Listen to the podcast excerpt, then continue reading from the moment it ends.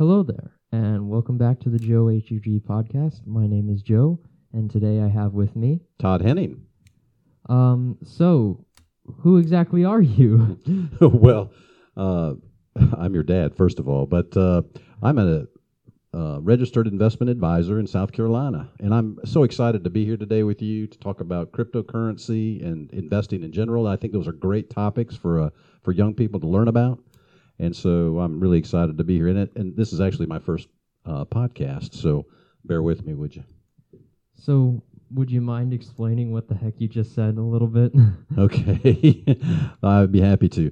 I'm actually a registered investment advisor in South Carolina, and what that means is the state of South Carolina regulates how, uh, what I can do, how I advertise, um, how I invest people's money, because I am responsible for investing other people's money, and that means I have to have a legal and a moral obligation to do what's best in what's in their best interest or what's best for them, and not look out for my own needs. So I have to be in tune with what you know the clients need. so, uh, what what exactly is your background in investing?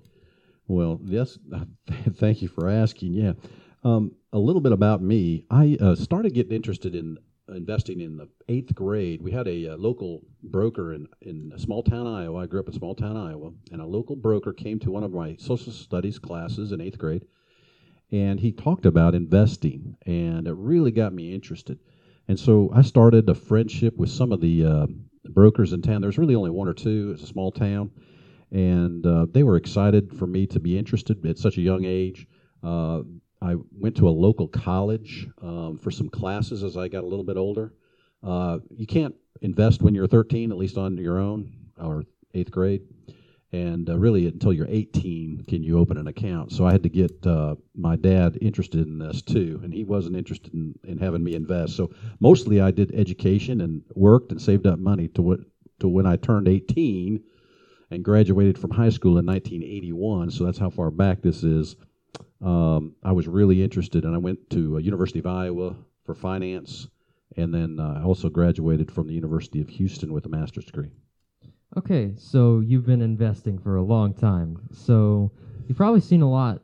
Um, is there anything interesting, like maybe, uh, like the 2008 crash, that would interest you? Oh yeah, I, like I said, since 1981, I've been in, in investing, and so I've seen several things um, that really interested me, or or maybe even applicable today. Uh, a couple of things was the 1987 stock market crash, so I lived through that and was an investor at that time. Um, the dot com bubble, which was from 1997 through most of 2000, and then the crash after 2000, I was lived through that. And, the, and then the next part was the 2006 2007 real estate bubble uh, and the crash that resulted in 2008 and 9, which was the Great Recession. Most of you, probably you young people, probably know about at this point. So I've seen people panic for sure in different times. So I've never actually heard of the 1987 crash. This is actually the first time I've ever heard of it. Well, it was an interesting time because in one day it was called Black Monday. It was on in October of 1987, and the stock market went down 20 percent in one day. So it went down a good amount. That is a lot for one day. Most days you might have a one percent up or down, and most years you might have the market go up five percent or ten percent or down five or ten percent. But twenty percent in one day, well, had never happened and mm-hmm. has never happened since. Okay. So there's been there's a lot when it comes to investing. But um how about we talk back sort of about cryptocurrencies and what your experience is with that? Yeah, let's talk about cryptocurrency first. It might be good to do a definition. How about that? Okay. So What is cryptocurrency? Uh, Google says it's a digital digital currency in which transactions are verified and records maintained by a decentralized system using cryptography rather than by decentralized authority. Yeah, that's a Uh, I I have no clue what that means. yeah, That's that's a very Google definition. Yes, there's a lot in that actually, uh, but it, you can go right past it. So I'm going to talk about three parts of what that definition says, and uh, I'll really focus on the first two of them. So breaking that down a little bit, a digital currency, and everybody kind of knows what a currency is. That's the the money you carry in your pocket, but there's also currency that's like credit card debt and those kinds of things that can can kind of be considered currency as well. And so that's the first thing, uh, how you buy things, buy and sell things is usually through currency.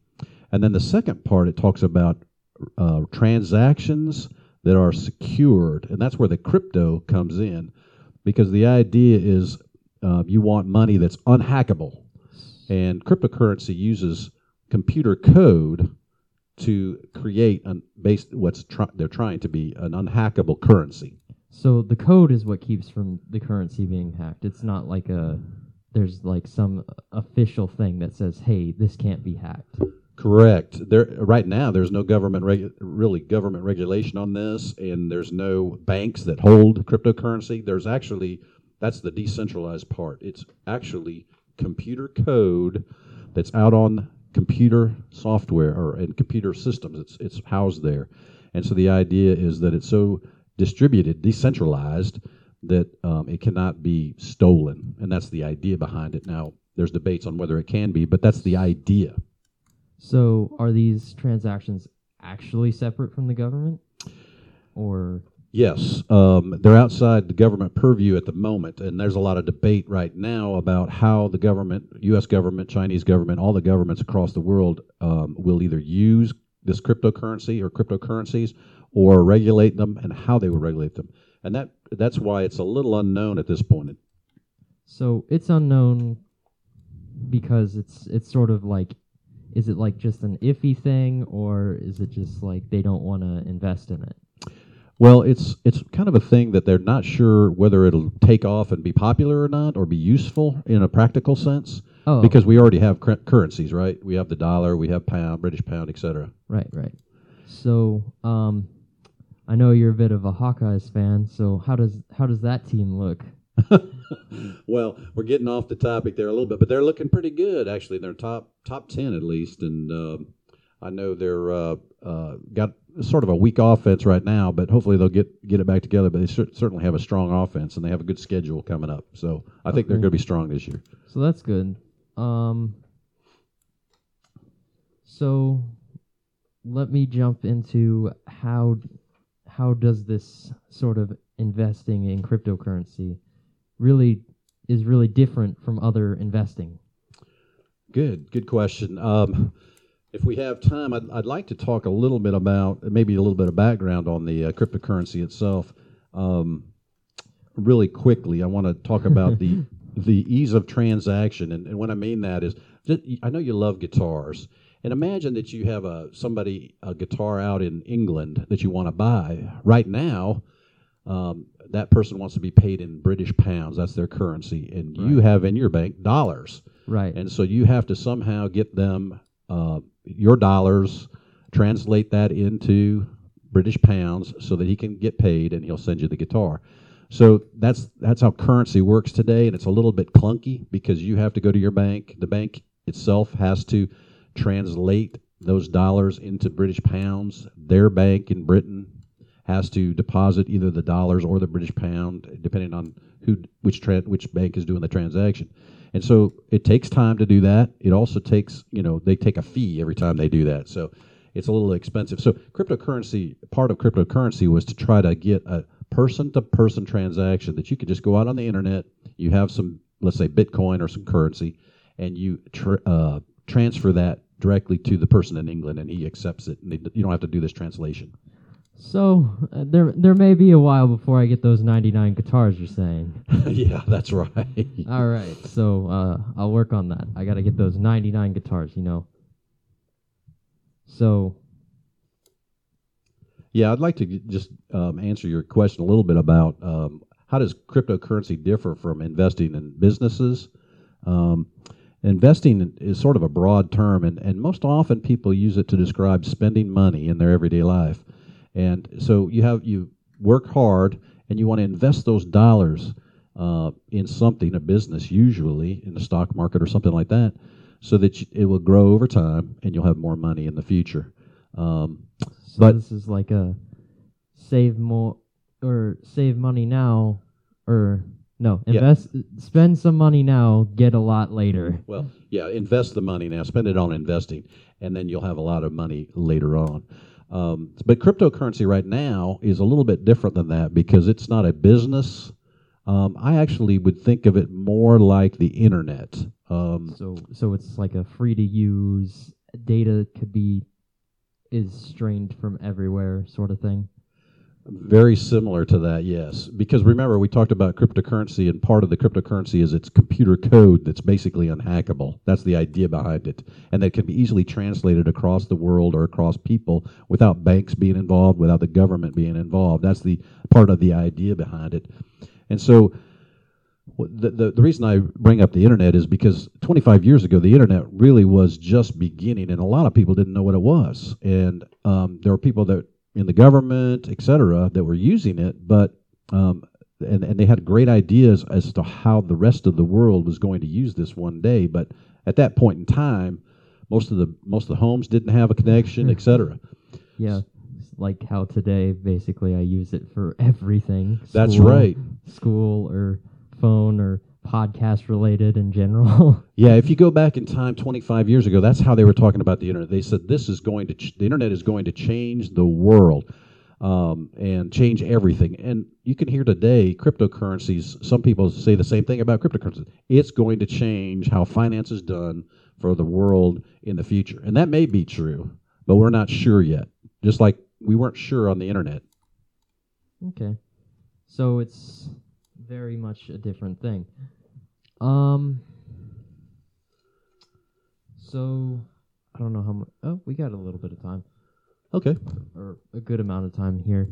Um I'm trying to keep this a little at least not too sh- super long, not to bore you to death with cryptocurrency because I bet you've probably spent a lot in it or spent a lot of time dealing with it by this point if you're young enough, you'll you'll have done it. If you're not, you'll at least have heard about it. Well, I, I would think that most people under 18 do not have their own account, and probably it isn't. You probably don't have much money until you tur- turn 20 or 21 or 22, and you have a job and have some money to invest in the cryptocurrency. Right, right. But some people, this reaches other people outside of my age range. So, Sure. so, so, some people may be in that. Um, Well, I have a question for you. Do you? I mean, I don't know if you know much about cryptocurrency, but I'll I'll ask it to sort of to the audience. Well, how much do you think cryptocurrency is going to change buying and selling? Is it going to revolutionize the world, or is it something like um, it, it may impact, but but there's not much not much going to really, you know, revolutionary change happen? can I say what I think? Yeah, go ahead. Well, I think the way that I've heard like teachers and other people who are older than me act, it makes it sound like it's this new thing and it's going to it's actually going to hold and become bigger. And that's sort of what I've heard and maybe that's not ex- entirely true, but that's what I've heard, that's what I've uh, thought of and heard from people around me. So, yeah. Yeah, it's it could be a big thing, and that's why a lot of people are interested in it. In fact, that's why Bitcoin is one of cryptocurrencies went from a few hundred dollars just a, maybe a couple of years ago to where it's almost worth fifty thousand dollars today. Mm. And that's also what gets people excited when something an investment goes from hundred dollars to a fifty thousand. You can make a lot of money, and there actually are millionaires that have been created by Bitcoin. So, if this is such a great thing and is mostly, you know, like a young people thing, why don't older people bother with it that much? Well, it goes back to uh, investing generally, and um, and thinking about little older people. Well, you know, you could say you've heard of these maybe some of these sayings. Older people are slower to adopt new things, or they have seen many promising technologies or hype not pay off. Um, but let's look at some other basic investment reasons that um, maybe older people are not as quick to adopt it, but they are still interested, and I can tell you that. Um, there's a couple of investing principles that I just want to let you know about. Um, they're not all of them, but there's a couple. Invest in what you know. That's a very uh, common um, phrase or saying. You need to invest in what you know, and and older people won't know what cryptocurrency is. Uh, of course, letting time in investing work for you, and cryptocurrency is new, and it may take a you know five to ten or twenty years before it's really adopted. So that's a long time for your investment to pay off. Uh, when you're older, you may not live that long, so you want something that'll pay off a little sooner. Uh, also, keep it simple. So that's kind of investing Keep in what you know. Stupid. yeah, keep it simple. So older people are maybe a little afraid of, you know, they may have been afraid of computers when they first came along, and now you know this is the newest thing. So uh, the only thing I can say, and, and there's one more principle I would say is don't invest more than you can afford to lose. So um, this is invo- cryptocurrency is a little bit of a, a speculative thing at the moment. so don't invest like billions of dollars in it. That's right. If you're an individual, um, and that's why most older people will be cautious. But I can tell you, they are very interested in it. Okay. So, uh, what exactly do what what does currency cryptocurrency really do to the market? Well, um, first of all, right now it's, it's a little bit of a known, but um, some people are treating it like um, gold, and gold is a, a another type of currency. It, it, for man's history, it's been very valuable. It, it has intrinsic value. People have always valued it over, you know, as long as humans have been around, basically, and could mine the metal. It's also been used for currency, but but today it's not used for currency. It's used as an investment to hold value. That's the idea. Okay. So we're kind of running out of time here. I'm gonna sort of ask you uh, one. Re- probably the bigger question is sort of why should the younger generation care about investing, and what do they need to look out for? Well, I think some of the thr the principles I just mentioned are very important to remember. Um, uh, and, and here's a couple other new, uh, different ones or uh, additional ones. First of all, everyone should know about investing, and it's the primary way to build wealth and retirement income. Um, As you have stated multiple times. yeah, oh, okay. well, I'm glad that point got across. You know, the baby boomers have a lot of wealth uh, accumulated over the last 30 or 40 years, and they'll be passing it on pretty soon to the younger generation. So the younger generation needs to know how to handle that money without uh, spending it or blowing it on a, a Ferrari or something like that. or 99 guitars. That's it. investing I'm coming for you. investing is emotionally harder than most people think because it's not just about numbers it's about living through these speculative cycles. I think we're living through a bitcoin or a cryptocurrency speculative cycle right now. Nobody knows exactly how long it's going to take for this technology to take off and eh, you know it become everyday use like the internet but it's probably going to have some impact. And so we'll look um, look to be patient in our investing on that. Finally, I, I would keep in mind these those investing principles, um, and I'll leave you with a couple of old phrases. When you make money in life, you need to give some, save some, and spend some, and do it in that order. Okay. Um, that's really funny. uh, so I didn't mean to bore you to death, or if you were interested, that that's cool. Um, that's sort of what the episode was about today. Uh, do you have anything else to say you would like to I add? think I think we could probably put a couple links into your uh, what is that thing called? Your, my your- my YouTube or my I can't really do it on Spotify. in your YouTube. yeah i'll try and put it in links in the description of like the youtube channel um and i'll i'll see about trying to get some put on like the spotify description maybe uh so yeah that's it um probably i'll try to upload something next week maybe i'll bore you to death maybe i won't i don't know uh i'm kidding um anyway well, thanks for coming and thanks for talking to us. It was great to be here and be with you. Thank you. Um, to all of you, have a good morning, a good evening, and a good night. Goodbye.